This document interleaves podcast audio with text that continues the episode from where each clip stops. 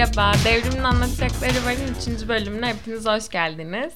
Ben Devrim. Bugün kendimize soracağımız soru, dünyanın en kötü insanı ben miyim? Şimdiden spoiler vereyim, büyük ihtimal değilsiniz. Ama insan yine de kendi içinde böyle düşünmekten vazgeçemiyor ve bunu da biliyorum. Bu bölümü Joachim Trier'in Dünyanın En Kötü İnsanı, The Worst Person in the World filmine birazcık dokundurarak anlatacağım.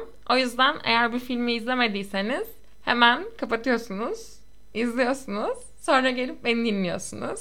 Ama sakın izlemeden dinlemeyin bence. Çünkü spoiler gelecek.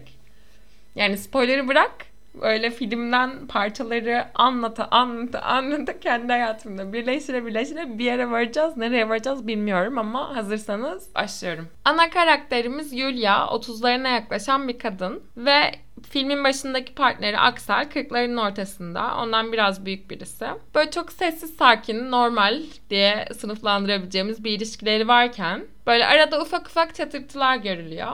Aksel mesela çocuk sahibi olmak istiyor ama Yulia tam olarak emin değil. Buna hazır mı? Şu an hayatının şu aşamasında buna mı ihtiyacı var bilmiyor. Aslında çok da büyük bir problemleri yokken, belki de dünyadaki en büyük problemleri varken, yani her şey normalken, Yulia Aksel'in bir kitabının lansmanından erken çıkıp sokaklarda yürümeye başlıyor. Ve sokakta yürürken bir düğün görüyor. Kimseyi tanımamasına rağmen içeriye giriyor. İstediği gibi dans ediyor, içiyor, kendine böyle personalar uyduruyor. İşte biri mesela soruyor mesleğin ne diye, doktorum diyor, değil falan. Kimseyi tanımadığı o anda istediği herhangi bir kişi olabiliyor Yulia. Sonra biriyle tanışıyor, Ivan. Ve o gece saçma bir şey oluşturuyorlar aralarında. Bütün geceyi birlikte geçiriyorlar ve ikisi de birbirinin partneri olduğunun farkında. Yani birbirlerinden başka partnerleri olduğunun farkında. Ve aldatmak istemediklerini de biliyorlar. Bu yüzden sevişmiyorlar. Ama belki de sevişmekten çok daha derin şeyler yapıyorlar. Mesela bu söyleyeceğim çok saçma anlaşılacak ama gerçekten derin yani. Mesela birlikte işiyorlar. Ya şöyle bir işemek bu. Önce Ivan işiyor, Yulia izliyor. Sonra Yulia işiyor, Ivan izliyor. Ve bu anı paylaşıyorlar. Belki de cinsel bir birliktelik dışında insanın en çok kendisi olabileceği anlar, tuvalette kendi başına böyle fayansların derzlerine baka işemesidir ya. Onu aslında birlikte yaşıyorlar. Sabah oluyor. Sabahın ilk ışıklarında ayrılıyorlar ve birbirlerine soyadlarını da söylemiyorlar bulmamak için. Filmin böyle bazı yerlerini kendi hayatımda birleştirerek anlatmak istiyorum aslında. Burada mesela şeyi çok iyi anlıyorum. Yulia'nın böyle hiç kimseyi tanımadığı bir ortamda herkes olabilme isteğini ve bundan duyduğu hazzı. Çünkü hayatta her zaman statülerden oluşuyoruz ve bir şekilde başkalarına bağlı bir yaşam koşulumuz oluyor. Mesela ben birinin kızıyım, birinin iç mimarıyım, birinin iş arkadaşıyım, birilerinin sevgilileriydim, birilerinin eski sevgilisiyim. Ve böyle ben kimim, Devrim Salt olarak kim, bütün bu statülerden bağımsız olarak neyim, bunu bilemiyorum çoğu zaman. Bu yüzden de böyle kimsenin beni tanımadığı ortamlarda herkes olabilme ihtimali beni çok heyecanlandırıyor. Bu statüler her zaman kötü mü? Hayır. Yani kimliğimizi, hayatımızı, tüm seçeneklerimizi belki bazen de bunlar belirliyor. Ama bunlar aynı zamanda da bir pranga. Çünkü bunların getirdiği sorumluluklar oluyor. Belli davranış koşulları oluyor. Ama kimsenin seni tanımadığı bir yerde senin hiçbir sorumluluğun yok sanırım. Kendi hikayeni kendin yazabilme özgürlüğünü veriyor bu sana. Yani ne kadar böyle hayatta özgürüz, kendi istediklerimizi kendimiz yaratabiliriz desek de aslında %100 olarak bu böyle değil. Ama Yulia'nın o hiç kimseyi tanımadığı düğün sahnesinde görüyoruz ki Yulia istediği hayat hikayesini kendine yazabilir.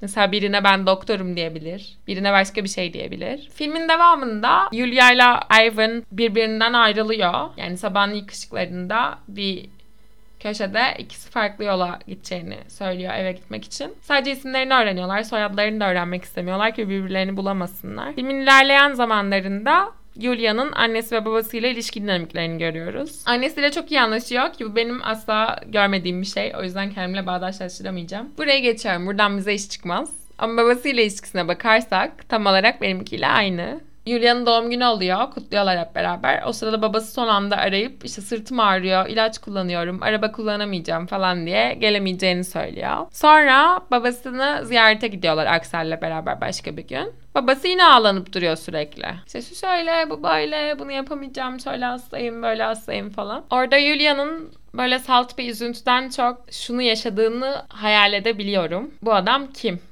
Yani insan bazen hayatta en çok yakın olması gereken kişilere, belki de eskiden hayatta en çok sevdiği kişiye bakıp bu adam kim diyebiliyor. Orada yaşadığın şey üzüntü ama daha çok yabancılaşma hissi sanırım. Yani bir hayal kırıklığı bile değil. Birine bakıp onun çoktan öldüğünü, yani karşında nefes alıyor olsa da onun aslında o insan olmadığını görmek. Hayatta her zaman değişip dönüşüyoruz. Bu yani hep insanlar aynı şekilde kalsın demek değil. 10 sene önceki benle şu anki ben aynı değiliz. Hiç kimse öyle değil benim çevremde. Ama böyle insanın özünde olan bir şey var. Bir yakınlık. Yani hiçbir söz söylenmese de gözlerine bakınca anlayacağım bir şey. Hayatta çok sevdiğin birinde bunu kaybettiğini gördüğün zaman içinde yaşadığın boşluğu, yabancılaşmayı, karşındaki insanın kim olduğunu anlamayınca kendinin de kim olduğunu bilememeyi size anlatamam. Belki çok fazla kendi hayatımdan yansımalar gördüğüm için bunu filme atfediyorum ama Julia'nın gözündeki hissin bana çok tanıdık olduğuna eminim. Benim böyle en net çocukluk anılarından bir tanesi çok yıllar önce. Yani 6-7 yaşındaydım sanırım. Hatta anaokuluna gidiyordum diye hatırlıyorum ama emin değilim. Babamdı. Ve babam hayatta en çok sevdiğim insandı. Bir ufacık ara verip geleceğim. Merhaba. Bir ufacık ara vereceğim, sonra geleceğim dedikten 3 gün sonra buradayım. Ama bunu da kesmeyeceğim. Çünkü söyledim size. Benim için bir günlük oluyor ve neyi nasıl yaşadığımı kendi içimde görmek istiyorum. Evet, babamla anımı anlatıyordum. Çok bir şey değil aslında ama benim için önemli bir andı. Ben Bakırköy'de büyüdüm. Orada her zaman gittiğimiz bir park vardı. Anı şöyle, hiçbir şey yok ama gözümü kapattığımda o ana gidebiliyorum. Babam beni salıncakta sallıyor. Böyle karşıda ağaçlar var. Her yerini hatırlıyorum. Gerçekten gözümü kapattığımda tüm hisleriyle hatırlıyorum. Rüzgarı, sıcaktı aslında, biraz rüzgar esiyordu. Bu ağaçların ışırtısını, gökyüzünü, hepsini. Böyle baba diyorum, daha yükseğe salla beni, daha yükseğe. O da itiyor beni. Gerçekten o kadar yükseğe çıkmıştım ki. Yani o zaman çocuk aklımda uçtuğumu düşünmüştüm. Böyle atmosfere falan gideceğim diye düşünüyorum. Bayağı da hızlı sallıyor babam bu arada. Ama böyle gram korkmuyordum. Yani bir gün bana hangi hissi bu hayatta tekrar yaşamak istersin diye sorsalar, sanırım o his derdim. O kadar uzağa itilirken böyle aslında çok küçüktüm yani boyut olarak da. Böyle uçup gidebileceğim bir yerde tehlikeli bir şey yaparken ama çok da seve seve ve çok heyecanlanarak yaparken arkamda, ve babamı da görmüyordum yani arkamdaydı ama arkama bile bakmadan, hiç ikinci kere bakıp orada mı acaba diye sormadan birine böyle sonsuz güvenmek hissi derdim herhalde. Çünkü onun orada olacağını, beni hep koruyacağını, düşmeme izin vermeyeceğini, düşsem de beni onun toparlayacağını biliyordum. Bu benim mesela hiçbir şey değil bu aslında yani. Belki 100 kere yaşamışızdır bu anı tekrar ama bir hikayesi yok gibi. Gözümü kapattığımda karşıma gelen en önemli anlardan biridir. Niye bilmiyorum. O böyle kalmış bende. O hissi herhalde bir daha hiç yaşayamadım. Ve Julia'nın babasıyla olan hikayesinde de içinde yaşadığı hissin kırgınlık, kızgınlık vesaire değil, böyle hepsinin bütününde genel bir yabancılaşma hissi olduğunun farkındayım. Çünkü ben de benzerini yaşadım. Ama sanırım büyüyemeyen anne babaların çocukları olmak çok yaralıyor insana. Yani yetişkin olamayan, her zaman en yetişkin böyle çekip çevirmek zorunda olan insanın sen olman. Bir çocuğun mesela bence şımarmaya da hakkı var bu hayatta. Başarılı olmamaya da hakkı var. Bazen gerçekten batırmaya da hakkı var bir şeyleri. Benim ama hiçbir zaman böyle bir hakkım olmadı. Çünkü annem de babam da yetişkin insanlar olmadı hiçbir zaman. Her zaman böyle ailedeki en yetişkin ben olmak durumundaydım. En kötü şeyleri ben karşılamak durumundaydım. Hep böyle çok küçük yaştan itibaren kendi başımın çaresine bakmak zorundaydım. Sonuç olarak şöyle bir durum var. Yulia babasıyla görüştüğü zaman o içindeki yabancılaşma hissini direkt görüyor. Babasının yeni eşinden başka bir çocuğu da olmuş ve doğum gününde aslında o çocuğun futbol turnuvasına gittiklerini de öğreniyor bir şekilde. Bu da biraz olgunlaşamamış ebeveynlerin sorunu oluyor. Bir şeyler yapıyorlar ama yaptıkları hiçbir şeyin sorumluluğunu alamıyorlar. Bu yüzden de çocuklar aslında yetişkin olmak durumunda kalıyor. Olgunlaşamamış ebeveynlerin hep yetişkin olmak durumunda kalan, hep sorumluluklarını almak ve bir şey yapıyorsa arkasında durmak zorunda kalan çocukları başarısız olduklarında ve neye göre başarısız aslında, örneğin Yulia gibi hayatta ne yapacağını, hangi yöne gideceğini henüz karar verememiş olduklarında, tutkularını bulamamış, belki de yüzleşememiş olduklarında kendilerini değersiz ve suçlu hissediyorlar. Bence Yulia da aynısını yaşıyor. Daha sonra Aksel'le beraber dönüyorlar ve hayatlarına devam ediyorlar. Yulia bir kitapçıda çalışıyor. Bu kitapçıya bir gün Ivant geliyor. Karşılaşıyorlar. Ivant'ın partneri de var yanında. Ama o an belli böyle bir şeyler yaşayacakları sanırım. Ivant onun nerede çalıştığını söylüyor ve onu unutamadığını söylüyor.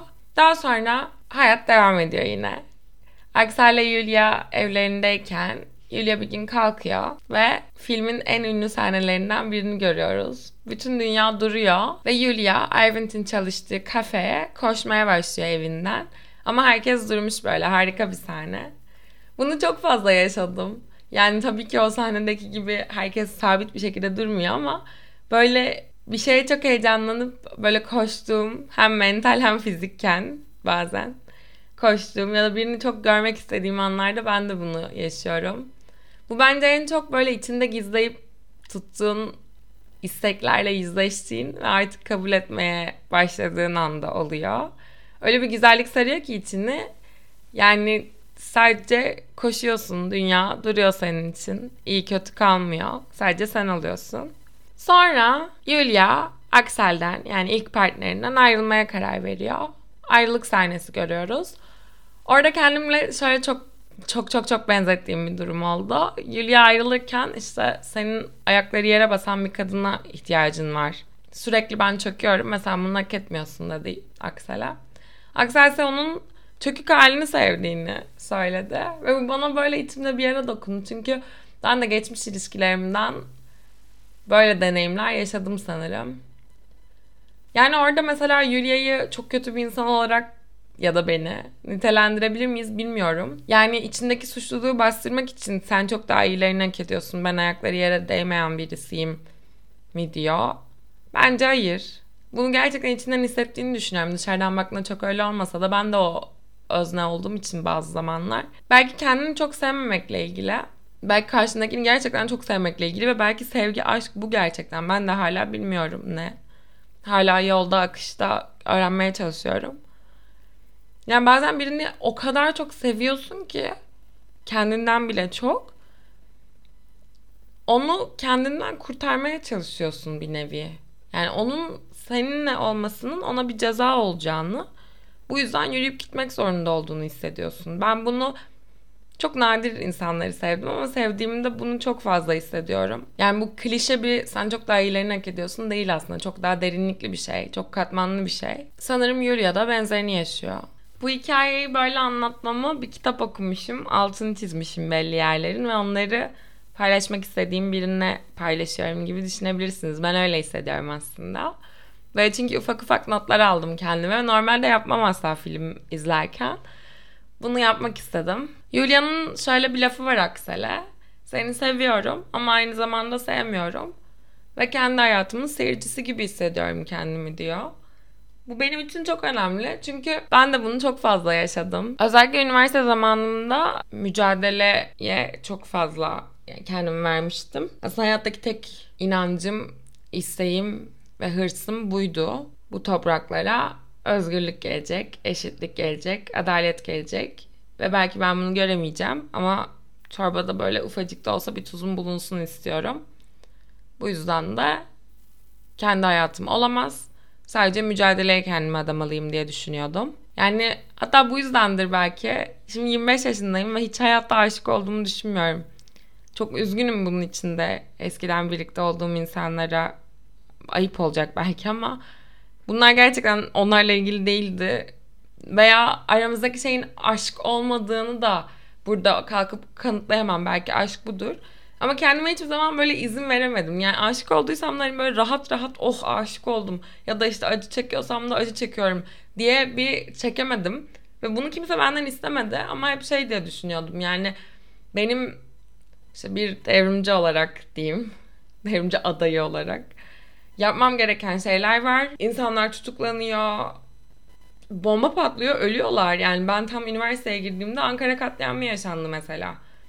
Yani bunlar yaşanıyor. Ard arda ülkede bombalar patlıyor. Herkes öldürülüyor. Ve benim böyle bir hayatta kimseye aşık olmak gibi bir lüksüm yok. Böyle bir şey olamaz yani diye düşünüyordum. Ne haddime. Ya da mesela biri benim kalbimi kırdıysa romantik anlamda buna üzülemem diyordum yani. İnsanlar müebbet hapis yiyor sadece kendi haklarını savunmak istedikleri için. Ve böyle bir 4 sene falan bodoslama böyle yaşadım hayatı. Daha sonra bu Julia'nın söylediği kendi hayatımın seyircisi gibi hissediyorum kendimi lafı bana bir işlemeye başladı. Yani burada sol mücadele veya genel olarak herhangi bir şeyin mücadelesine laf atmıyorum. Her zaman da çok severek o günlerimi anıyorum. Ama yani 18-19 yaşındaki insanların tam o 20'lerin ortasına gelene kadarki zamanda bunu dengelemesi absürt olurdu. Yani tabii ki dengeleyemedim. Ve en sonunda bu benim bir hayatım mı var? Yani ben bir yaşayan insan mıyım? Bunun yani hayatta mesela hedeflerim mi olmalı? Ben kendimi şurada görüyorum, ileride mi demeliyim? Ya da ne yapacağımı bilemiyorum şu an diye varoluşsal bir krize girmek benim hakkım mı? Yani böyle bir şey yapabilmeye hakkım var mı diye düşünmeye başladım. Çünkü giriyorum yani ne kadar engel olmaya çalışsam da giriyorum. Ben ne yapıyorum bu hayatta diyorum. Sevmek istiyorum, sevilmek istiyorum. Üzüldüğümde üzülebilmek istiyorum. Ne oluyor ya demeye başladım. Ve oradan sonra biraz daha kendi hayatımın iplerini elime almaya çalışmaya başladım. Ve ne yazık ki bu ipleri ele almanın paterni Julia'nınkiyle inanılmaz benziyor. Çok uzun süreli bir ilişkiden çıkmak ve bir şekilde başka bir yere gitmek gibi. Şöyle bir şey geçiyor aralarında. Aksel diyor ki zamanlama her şeydir. Aramızdaki ilişkinin özel olduğunu anlayacaksın ama belki de geç olacak artık diyor. Ve Julia da diyor ki kim bilir belki bir gün yeniden birlikte oluruz. Bu belki de korkakların kurduğu bir cümle. En büyük korkak da benim belki. Çünkü hep bunu böyle yaşıyorum. Before serisi var. Biliyorsunuzdur belki. Before sunrise, before sunset, before midnight diye gidiyor. Bunun çok spoilerını vermeyeceğim. İzlersiniz. İşte Julie Delpy ile Ethan Hawke'un oynadığı efsane bir üçleme. Benim ne yazık ki hayatta en sevdiğim filmlerden biridir. Yani bir işte üçlemedir yani. Burada düşünülmesi gereken bir şey var. Hikaye çok ufak bir özet geçiyorum. 20'lerinin başlarında bir kadınla bir erkek var. Karşılaşıyorlar bir şekilde ama ayrılmak durumunda kalıyorlar. Ve 9 sene sonra sanırım tekrar bir yerde karşılaşıyorlar. Hayatlarını birleştirmeye karar veriyorlar. Çünkü hiç unutamamışlar birbirlerini falan filan. Zamanlamada doğru olunca hayatlarına devam ediyorlar. Ve biz bunu gerçek zaman bağlamında da görüyoruz. Öyle. Onu başka bir zaman konuşuruz. Şimdi bunun benim için neden en belki de güzel seçenek olduğunu düşündüm çok uzun bir süre. Yani harika bir film üçlemesi ama nedir yani bu kadar beni çeken? Ve böyle bir insanla karşılaşmak, sonra zaman doğru olmadığı için ayrılmak ama doğru zaman geldiğinde tekrar karşılaşıp hayatını böyle bir araya getirmek neden beni bu kadar çekiyor ve neden yani bunun bir gerçekliği var mı aslında? Bunun bir gerçekliği büyük ihtimalle yok. Benim yine fantezileştirdiğim bir şeylerden biri. Çünkü o kadar zaman geçtiğinde zaten başka insanlar olacaksınız ve belli değil yani tekrar nedir. Çok çok çok düşük bir ihtimal bu. Ama ben yine o azınlığı sevdiğim için sanırım o düşük ihtimal beni inanılmaz heyecanlandırıyor. Ve böyle hayattaki gerçek aşk bu olabilirmiş gibi geliyor. Yani bütün engellere karşı hiçbir şeyin seni durduramadığı. Yani bu kadar neyi büyütüyorum gözümde bilmiyorum ama Julia'da da aynı hayalperestlik olduğunun farkındayım. Aksel biraz daha mantıklı düşünüyor. Aynısını yaşadım bu hayatta. Sonra Ivan'da geçiyoruz. Yulia'ya nasıl aşık olduğunu birazcık görüyoruz. Aşık olduğunda kendi dünyanın en kötü insanı gibi hissediyor ama bu hisse engel olamıyor. Ve gerçekten de bazen böyle. Ben de yıllarca kendimi yaptığım bir yanlış yüzünden eski sevgilime dünyanın en kötü insanı gibi hissettim. Ya öyleydi ki en son ondan ayrılmam aynen şöyle oldu. Bir kere böyle uzanıyordum onun kucağında ve çok güzel bir yerdeydik, hatırlıyorum. Ona baktım böyle, o da uzaklara bakıyordu. Dedim ki ne kadar güzel. Ama ben onu çok fazla üzdüm. Ve ben dünyanın en kötü insanıyım. Aynen böyle düşündüm. Ve onu kendimden kurtarmam lazım. Ve böylece bitirmiştim. O yüzden bu his bana çok tanıdık. Ama insan engel olamıyor hislerine. Hele o kadar küçükken benim için. Nasıl davrandığına da engel olamıyor. Neyse, filmimizde Yulia ile Ivan aynı eve çıkıyorlar.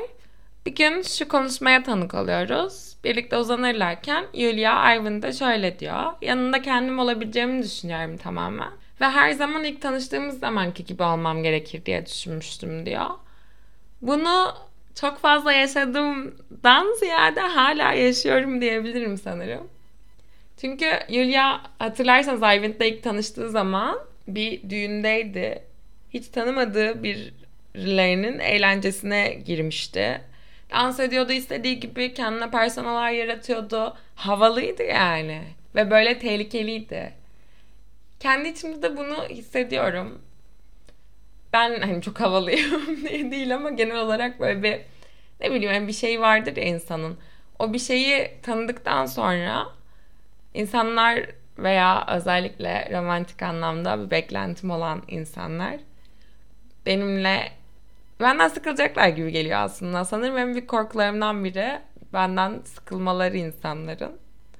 Bu yüzden de kendimle ilgili hiçbir şey paylaşamıyorum. O gizemi korumak istiyorum herhalde. Ama aşk ne diye sorsanız benim için bir sürü tanımı var. Bir tanesi de işte üstümüzde hiçbir maske, hiçbir giysi olmadan özümüzün birleşmesi karşımdaki kişiyle ve karşımdaki kişinin de benim de özümün kendine haslığına tapması ve bu özden başka bir şey istememesi belki de.